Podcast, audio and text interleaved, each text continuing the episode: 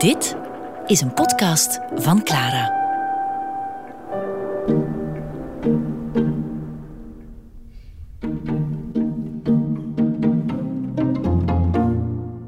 Bruegel is niet zo oud geworden.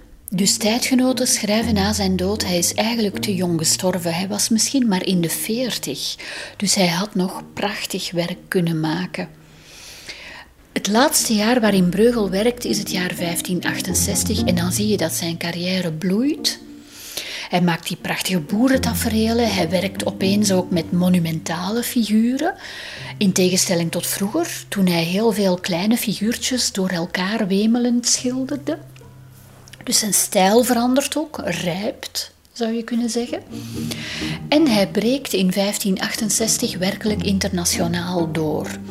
Zijn naam wordt dan vermeld in het absolute standaardwerk over de kunst in Europa, geschreven door een Italiaan, Vasari, Le Vite, De Levens van de Beroemde Schilders. Daar is een hoofdstuk over de Nederlanden en daar wordt Bruegel dan voor de eerste maal in vermeld. En hij krijgt dan meteen ook Italiaanse opdrachten. Dus Bruegel stond misschien aan de vooravond van een echte internationale doorbraak. Maar het is het laatste jaar waarin hij schildert. Dus hij overlijdt aan het eind van de zomer in vijftien negenenzestig. En uit vijftien negenenzestig kennen we geen werk. Dus hij is wellicht lange tijd uh, ziek geweest.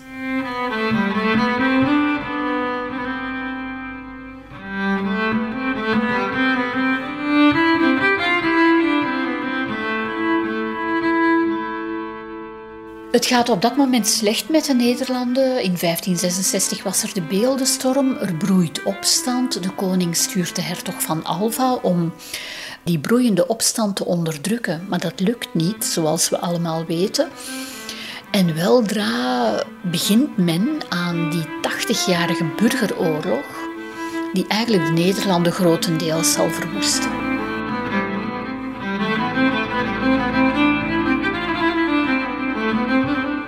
Van Manders schrijft in zestienhonderdvier dat Bruegel op zijn sterfbed in Brussel bang werd. Hij heeft een aantal werken laten verbranden, vooral tekeningen en prenten met onderschriften, satirische onderschriften, uit angst dat zijn vrouw daar last mee zou krijgen.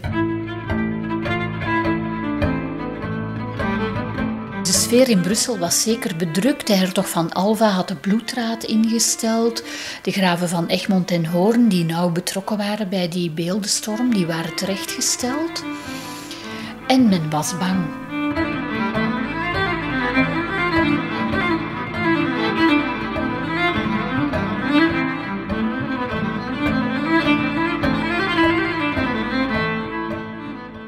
Bruegel heeft bij testament ook één schilderij aan zijn vrouw nagelaten, de Ekster op de Galg.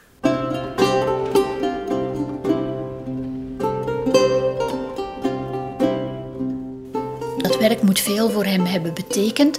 En dat is eigenlijk een prachtig diep landschap met op de voorgrond een galg, waarboven een ekster zit, en daaronder dansen boeren. Alsof het hen allemaal weinig kan schelen, die dood en die straffen. Maar die ekster op de galg is natuurlijk een teken. We kennen allemaal nog de uitdrukking klappen als een ekster.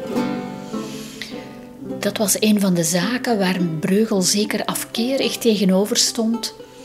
Hij was zelf een stille man, een man van weinig woorden. En hij vond dat er veel te veel gepraat, geroddeld werd. Men verried elkaar, men kloeg elkaar aan. Dat schilderij toont de schoonheid van de wereld, maar ook dat kleine, onuitroeibare kwaad van die ekster. Van ja, de afkeer die mensen eigenlijk van hun medemensen hebben en de haat en nijd.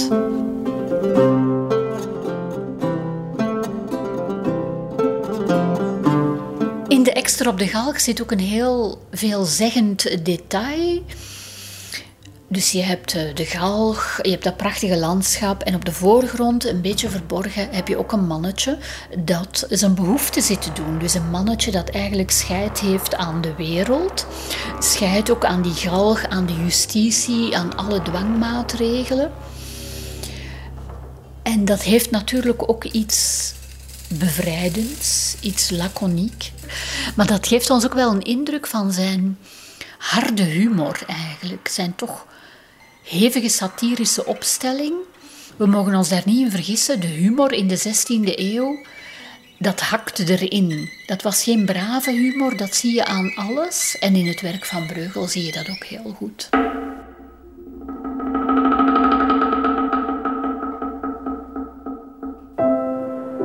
Ontdek ook onze andere podcasts via clara punt be. Clara Podcast. Blijf verwonderd.